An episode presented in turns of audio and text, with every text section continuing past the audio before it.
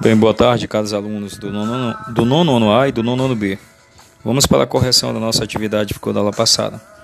Na página 50 do livro de português, o livro de português se liga na língua. A primeira questão diz assim: A carta aberta que você leu destaca o aumento crescente do número de idosos. Releia o parágrafo 1 e responda as questões.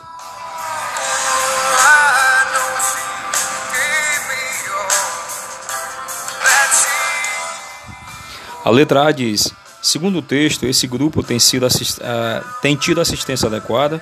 Explique sua resposta. Pessoal, é, não inteiramente, né, de acordo com o texto, não inteiramente. Embora esse grupo social esteja sendo assistido por algumas leis e políticas públicas, seus direitos e necessidades ainda não são plenamente atendidos. Essa é a resposta da letra A da primeira questão, página 50. Letra B. A produtora da carta empregou a palavra avanços para se referir a medidas direcionadas aos idosos, como a criação do Estatuto do Idoso. Tal palavra faz uma descrição objetiva ou revela um ponto de vista. Explique sua resposta. A palavra, pessoal, a resposta é o seguinte: a palavra avanços revela um ponto de vista, no caso, uma avaliação positiva. Essa é a resposta da letra B da primeira questão, página 50 do livro de português.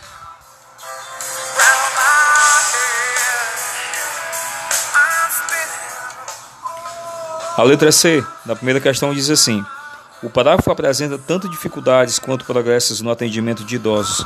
Qual desses aspectos se sobressai? Pessoal, a resposta da letra C, o que se sobressai nisso são as dificuldades. Então, as dificuldades é a resposta da letra C da primeira questão, página 50.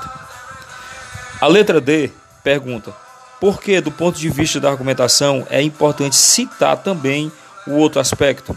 A resposta é a seguinte: para ser mais preciso e justo na abordagem do tema. A resposta da letra D da primeira questão, página 50. Para ser mais preciso e justo na abordagem do tema.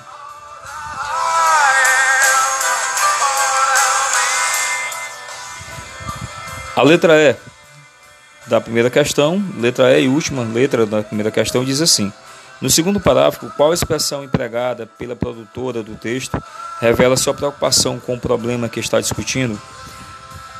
A expressão, pessoal, é a expressão urgente, é urgente. A resposta da letra E, a expressão é urgente, é urgente. Essa foi a resposta da primeira questão da nossa atividade do livro de português, livro didático português Se Liga na Língua. Já já retorno para um podcast com a segunda questão, segunda e terceira questão. Vamos já resolver a segunda e a terceira questões. Já já eu retorno.